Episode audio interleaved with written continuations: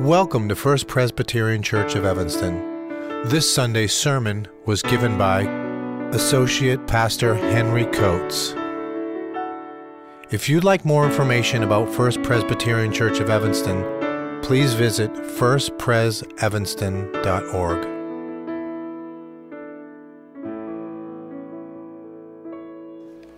Good morning. Our scripture reading today is from the Gospel according to Matthew chapter 4, verse 12 through 23. In the New Testament section of our Red Bibles, beginning on page 3. Please join me in the prayer for illumination.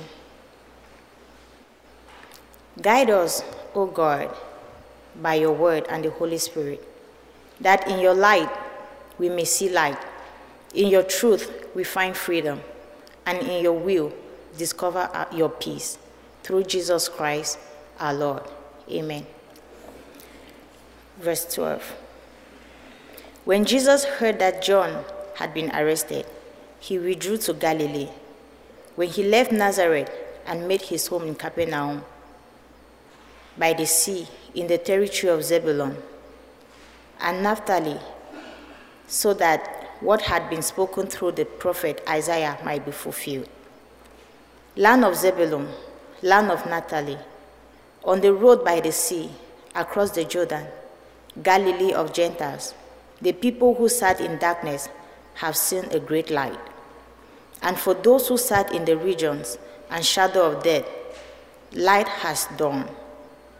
From that time, Jesus began to proclaim, Repent for the kingdom of heaven come near.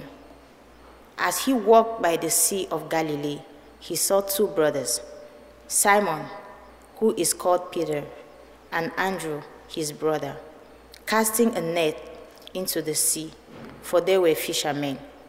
And he said to them, Follow me, and I will make you fish for people.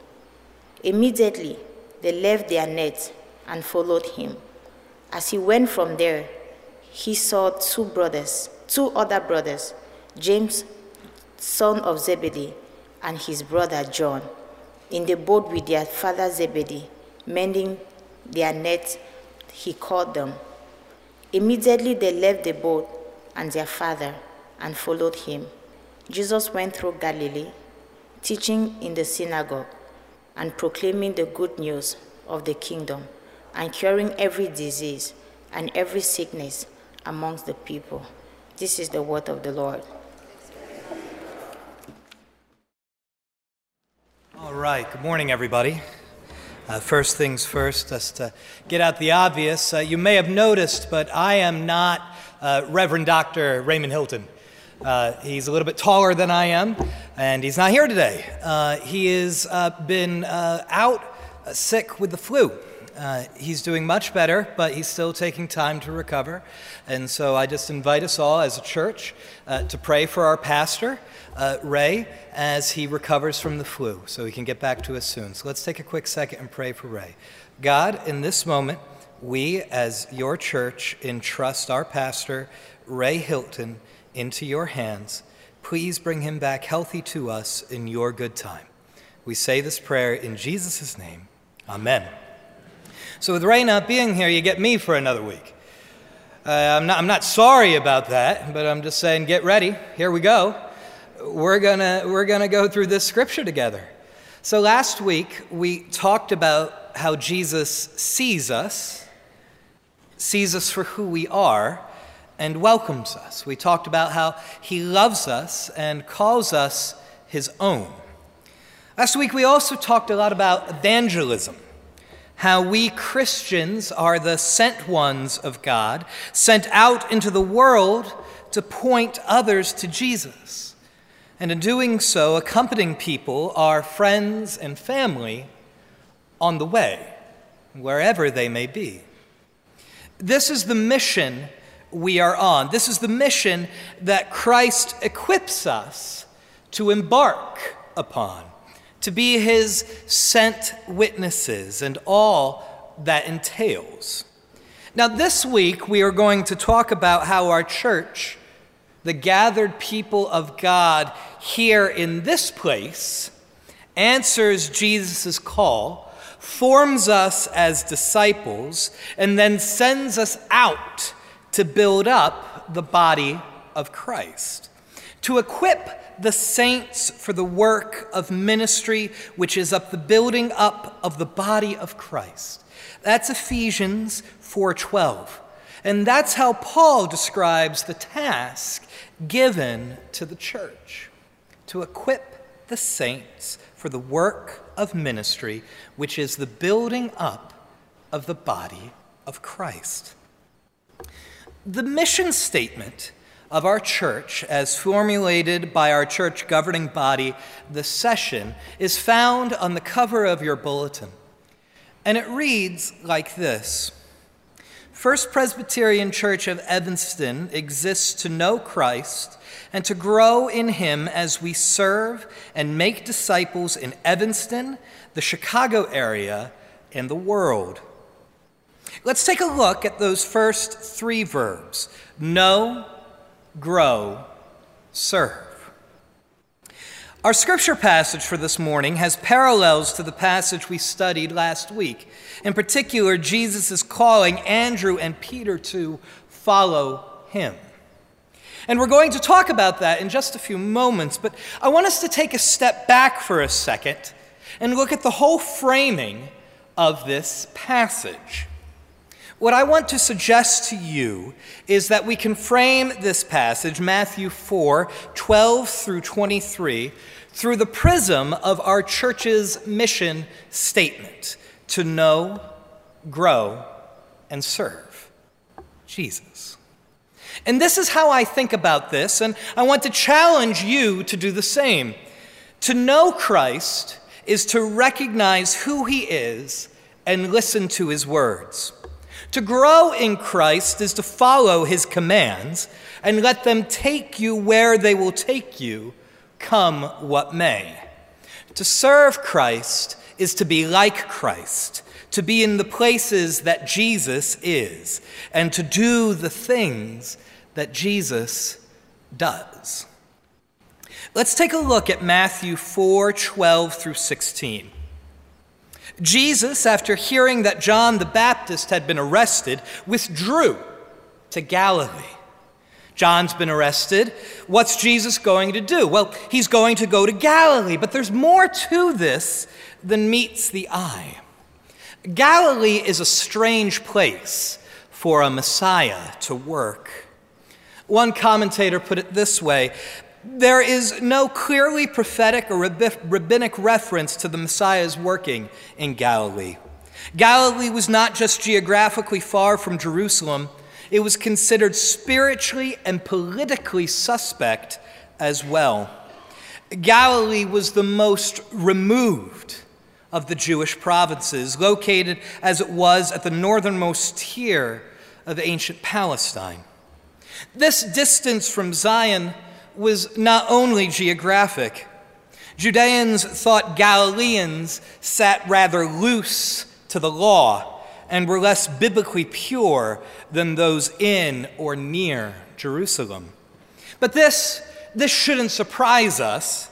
Jesus has a habit of always going to places or showing up in situations where we don't expect him to be.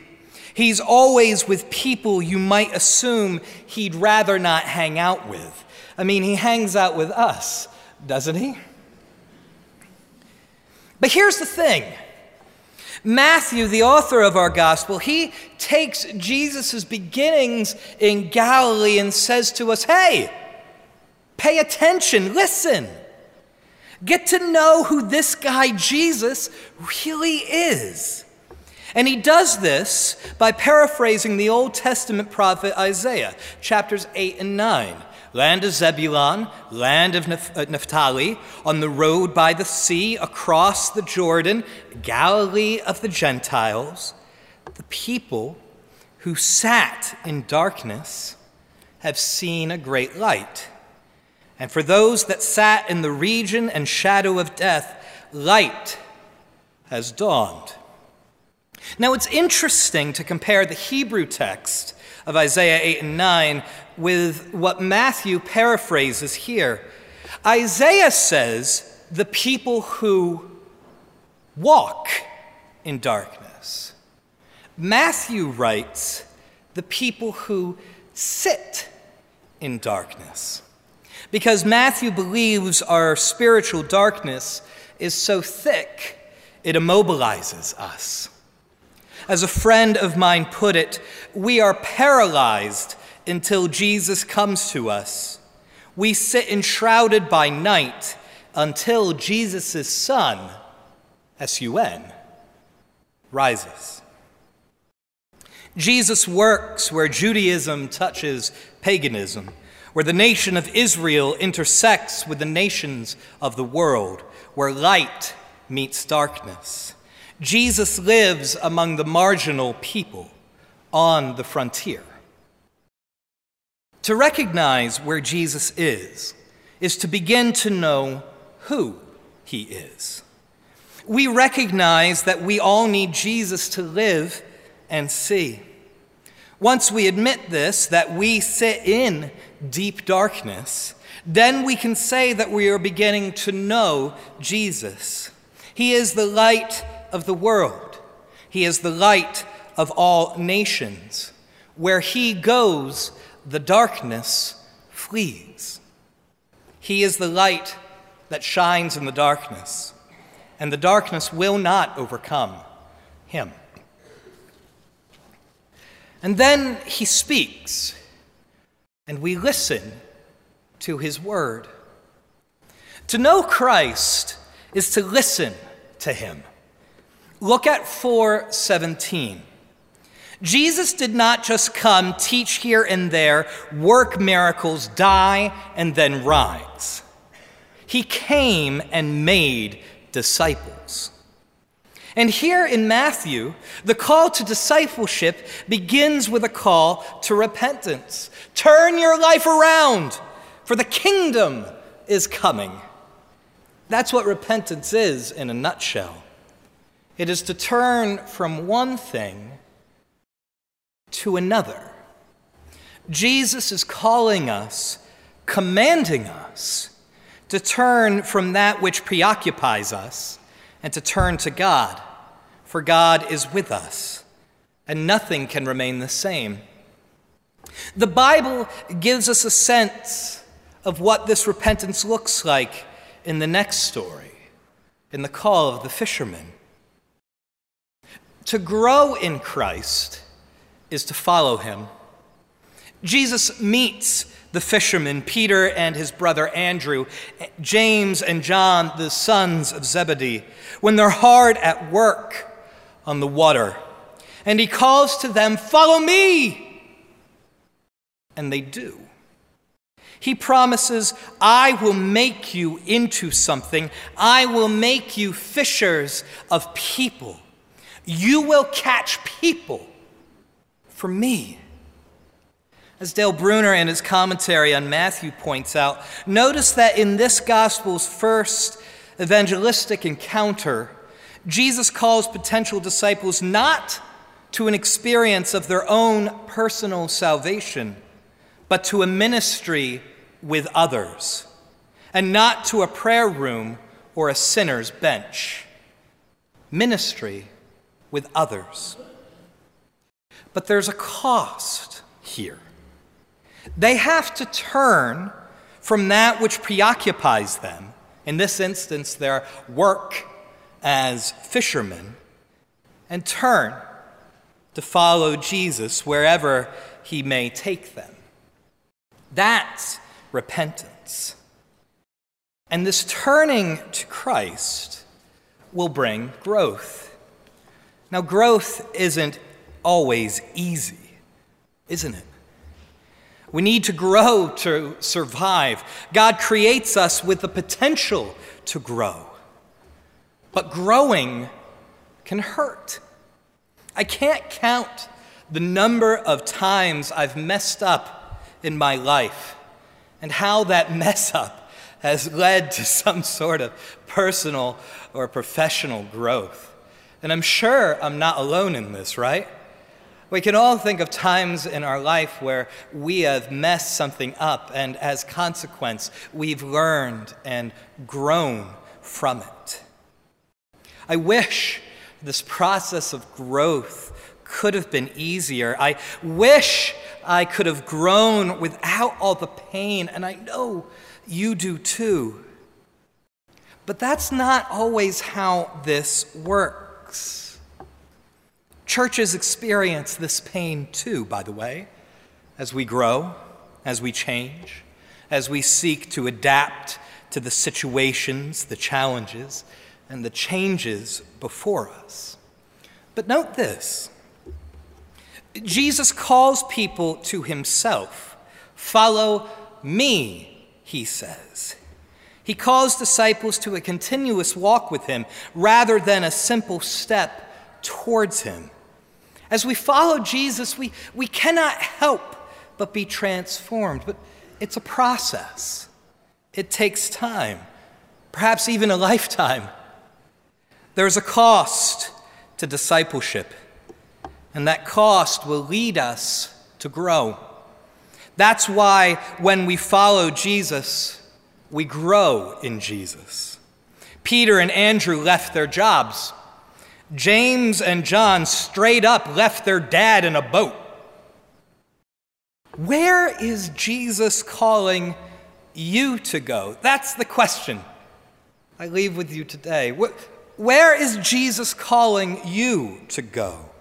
And what is he asking you to let go of as you repent and follow him? Now take heart. You do not do this on your own. Think of the words of John 15:10. You have not chosen me, but I have chosen you. He will not leave you to experience your growing pains alone. I think of a quote from one of C.S. Lewis's Chronicles of Narnia books, Prince Caspian. Aslan, said Lucy, you're bigger. That's because you are older, little one, answered he. Not because you are? I am not, replied Aslan. But every year you grow, you will find me bigger. Now we come to the end of our passage today. Jesus went throughout Galilee, teaching in their synagogues and proclaiming the good news of the kingdom, and curing every disease and every sickness among the people. You know, as Jesus did this, he brought his recently called disciples with him. We sometimes overlook that. Where Jesus went, his disciples followed. That's what it means to follow Jesus, to know Jesus as well. To know Jesus, to follow Jesus, is to serve with Jesus. Where he goes, we go. What he does, we do. Jesus not only talks, he heals. We don't only talk the talk, we walk the walk. That's what it means to be a disciple of Jesus to know, to follow, and serve him. And in doing so, love our neighbors as ourselves. We shall not cease from exploration, and the end of all our exploring will be to arrive where we started and know the place for the first time. T.S. Eliot. And so I return to where I began. To know Christ is to recognize who he is and to listen to his words. To grow in Christ is to follow his commands and let them take you where they will take you, come what may. To serve Christ is to be like Christ, to be in the places that Jesus is, and to do the things that Jesus does. We, your church, are here to accompany you on your discipleship journey with Jesus. It doesn't matter if you're young in the faith or an old timer along the path of Jesus. We are here. We are all in this thing together.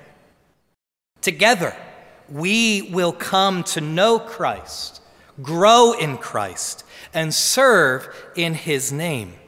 Now, we, First Pres, we want to equip you for your work of your ministry.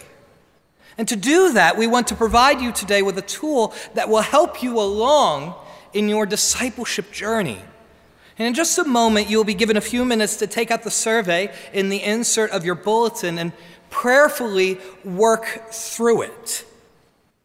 Ephesians 4 11 through 13 reads The gifts that Jesus gave were that some would be apostles, some prophets, some evangelists, some pastors and teachers, to equip the saints for the work of ministry, for building up the body of Christ until all of us come to the unity of the faith and the knowledge of the Son of God, to maturity, to the measure of the full stature of Christ. That's probably kind of small up there. So if you don't have your binoculars, that's okay. That's Ephesians 4 11 through 13. I invite you to look it up, I invite you to memorize it. This survey is for you to keep and use as you explore the Know Grow Serve Fair upstairs in Roy Hall in the gym, and in the upcoming weeks as you reflect on how God is calling you to use your gifts to the furthering of His kingdom here in this place and around the world. Dan Shao and Melanie Myatt will be upstairs in Roy Hall to answer any questions that you may have about the survey. I encourage you I challenge you to take this seriously and to take the time to fill it out honestly. Know, grow, and serve. For what end purpose do we do this? To make disciples. Take a look at the cover of your bulletin again at your mission statement. There are four verbs on there, actually. There might be more, but I wasn't an English major. I counted four. Know, grow, serve, and what? Make.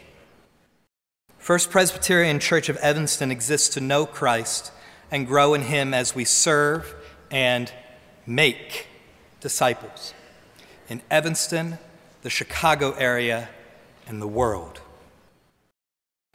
May those of us with ears to hear listen to the word of our Lord and live accordingly.